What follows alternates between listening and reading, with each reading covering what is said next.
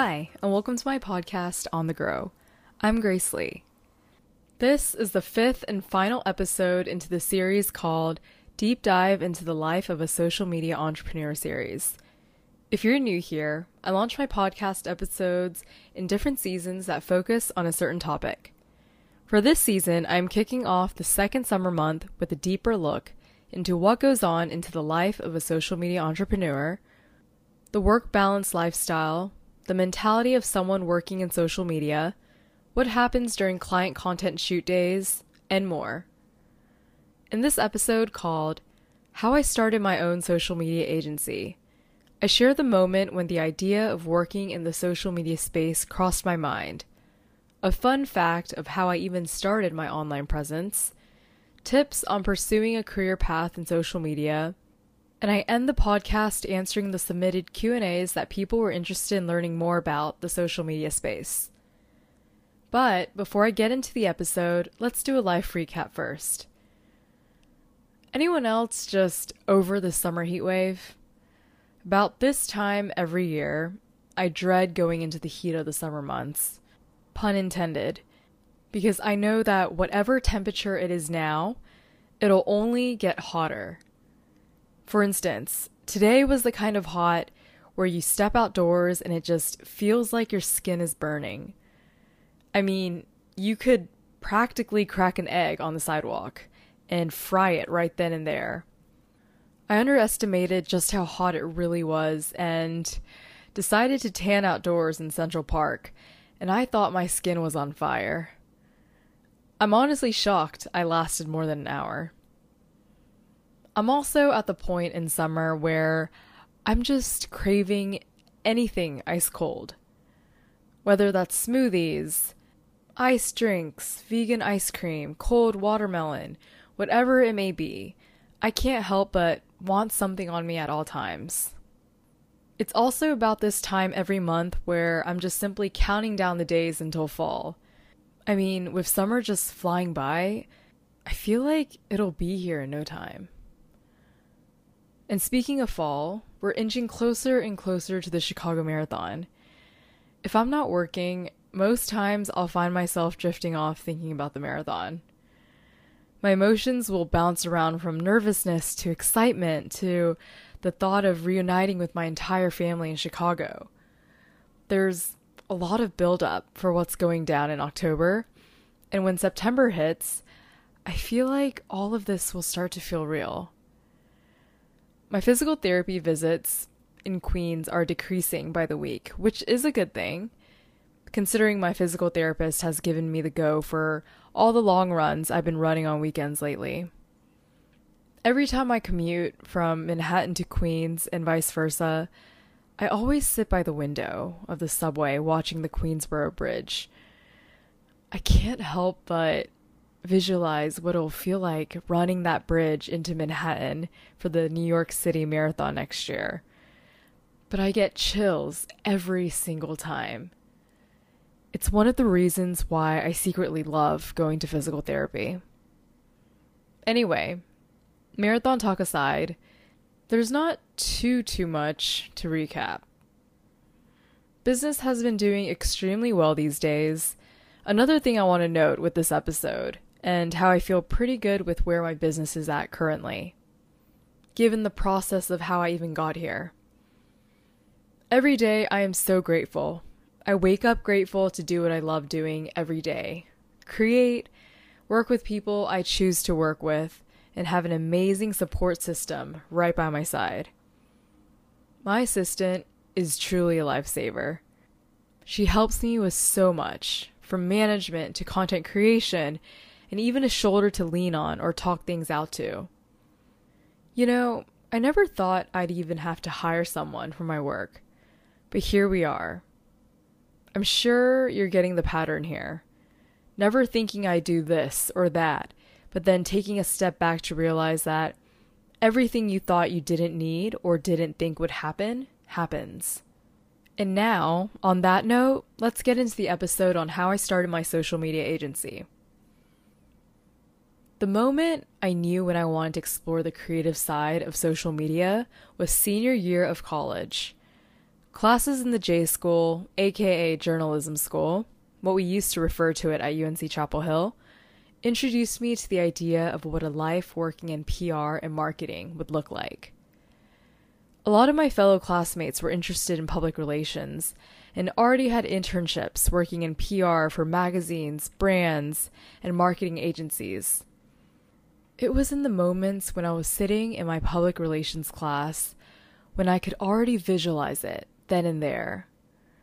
I saw a glimpse of New York City in the background wearing something that I felt confident and strong in, and more importantly, loving what I was doing for my career. And I promised myself that I'd make it there eventually. Some way, somehow, I'd find my start into the city life. Ever since I had a clear vision on what I wanted to pursue after college, I started looking at mainly social media positions for companies. Since this was my first job right after college, I knew I'd have to stick to entry level positions and then work my way up. Initially, having a corporate job didn't scare me or intimidate me. In fact, it excited me. It was my quote, big girl job, and the images that come to mind of corporate New York City girls were the ones from the movies. I know, I'm such a dreamer. I initially wanted to climb the corporate ladder, maybe make it to a creative director role in whatever company I landed. But I never thought I'd venture off and start my own agency. It didn't cross my mind, especially living in New York City where everything is expensive and paying rent every month makes you want to cry. Here's the thing about New York Everyone here dreams of making it in New York City. And the more and more we try to pursue that one dream we can't let go of because it deems us the rite of passage of making it, the less we realize how costly that dream can be. It could lose us friendships, relationships, our self worth, our confidence. All of these things that start to blur the lines between making it to just making it work. So, my question here is what does it really mean to make it in New York City? And to continue on from my experience working a corporate job, after experiencing not just one, but two toxic work environments, the idea of venturing off on my own started to form. When something like that creeps into your mind, you feel giddy. It's a new thought to process, and it feels like a possibility where you could create your own happiness in a job. I was hesitant and caught between the idea of finding stability in my future and finding happiness for my career. Do I risk it all and do my own thing, risking a stable paycheck every two weeks just to put my happiness first?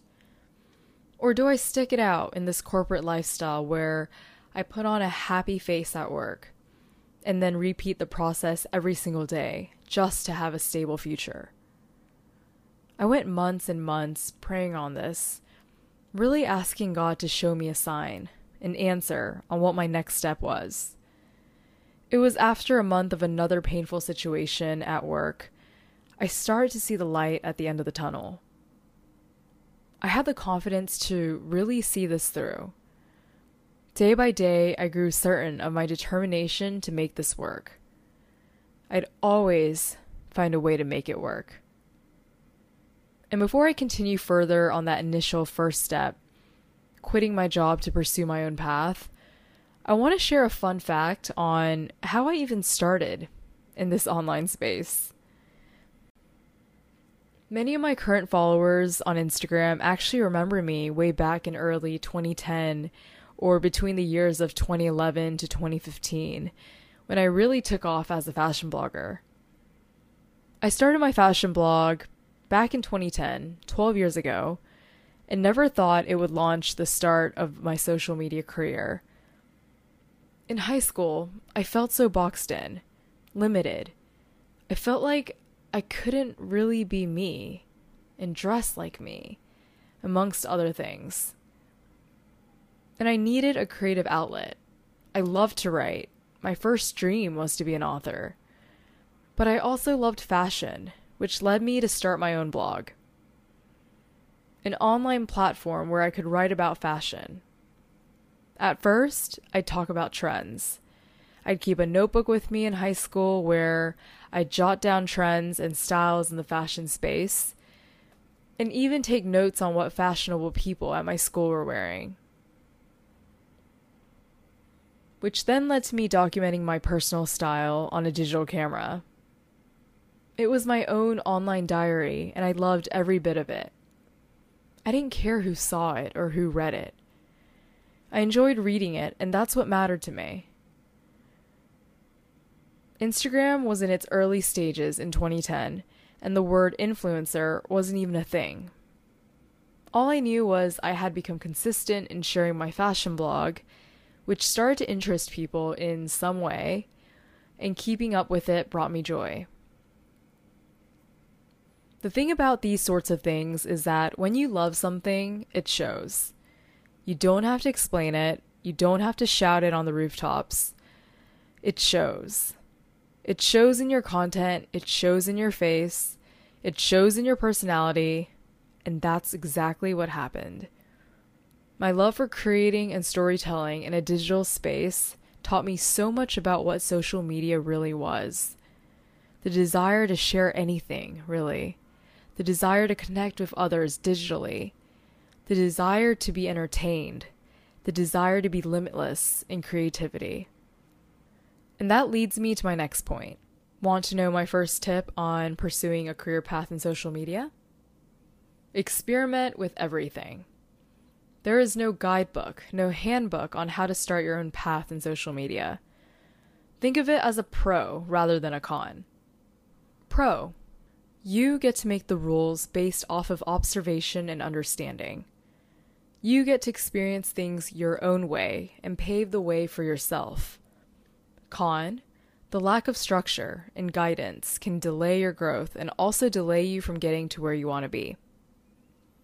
However, I've learned from experience that everything I went through was because of trial and error. I tried lots of things, experimented with it, and learned from it. I made mistakes, many mistakes, along the way, but I use those mistakes as lessons to get better at. Tip number two do not be afraid to ask for help. Even as someone who has been called a social media expert or social media guru, I never refer to myself as that because I'm still constantly learning. I may have a lot of knowledge in this space, but that doesn't mean I know everything. I still ask others their opinions or how to do certain things because if you don't have the mindset of always itching to learn more, then you're going to find yourself stuck. Social media is constantly evolving, and so should you. Tip number three build your portfolio and start creating. This one sounds simple, but when someone reaches out asking how to start in the social media space, I ask them if they have any work to show. More often than not, the answer is no. And that's where I'll say if you want someone to hire you for your photography and videography skills, you should have examples of your work that show your creativity and why they should hire you. Similar to resume when job searching, your work is your creative resume, and without it, how does one know you're good at what you claim to do? And lastly, tip number four connections are crucial.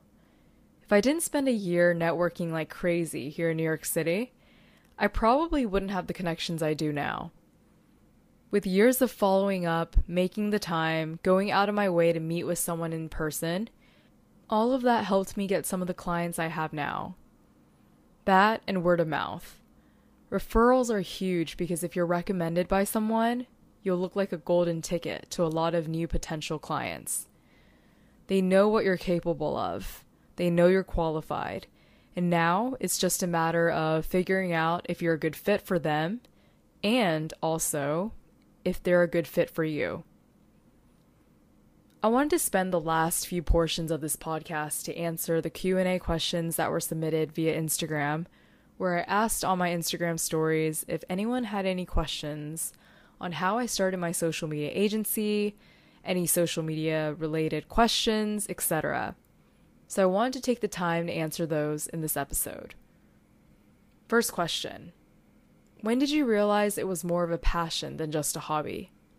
I realized it was more of a passion when I finished shooting my first content shoot for a client, and I still to this day remember that post shoot feeling. There was this fire inside of me that reminded me how happy this made me feel. Not just happy, but also confident that I had what it takes to bring a client's story to life. And that is just an incredible feeling, knowing that you can help someone else through your creativity. Second question Did you always envision yourself starting your own agency? No, I didn't. If anything, I wanted to have one or two clients and then do something else. I have no idea what exactly that was, but it definitely wasn't an agency. Third question Do you have to have a big following to have a successful social media agency? The answer is not necessarily. It does help to have that because it gives you greater reach to attain new potential clients. But I'm a firm believer that a successful social media agency isn't created based off of one's following account, but by their talent and creativity.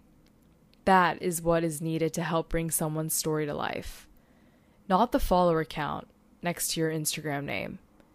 Focus on your work and let that be louder than who is or isn't following you. Fourth question If you didn't continue with this career path, what would you have done instead? Or wanted to do instead? I love this question because sometimes I'll find myself thinking about this. If I didn't continue this path of social media, I think I would have become an author. Writing gives me therapy, so it's nice to have that aspect in the social media space currently. An author or a coach, probably a running coach.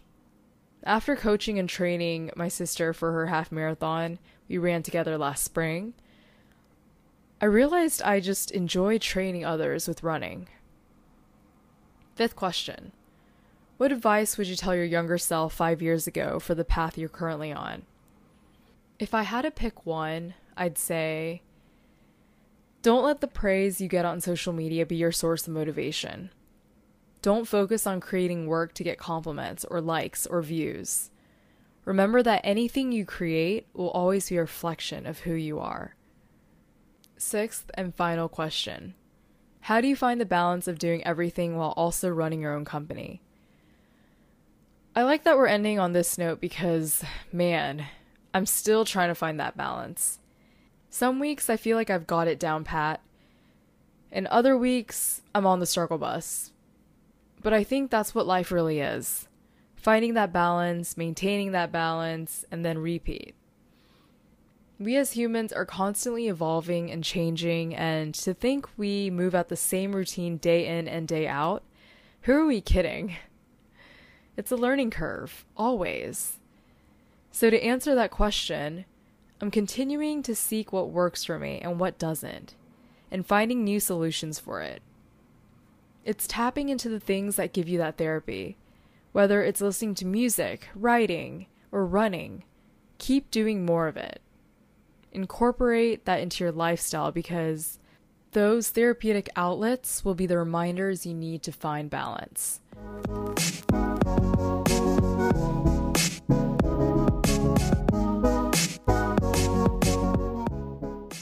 Be sure to follow along and subscribe to this podcast on whatever platform you're listening on. That is a wrap on the deep dive into a social media entrepreneur series. I hope you enjoyed this season. Stay tuned and keep listening to the next season where I cover another topic of discussion Conflict Resolution Series. How does one react or respond in conflicts? And better yet, how can that conflict be resolved? This series will expand in a lot of scenarios with disagreement in professional settings to personal settings like friendships and relationships.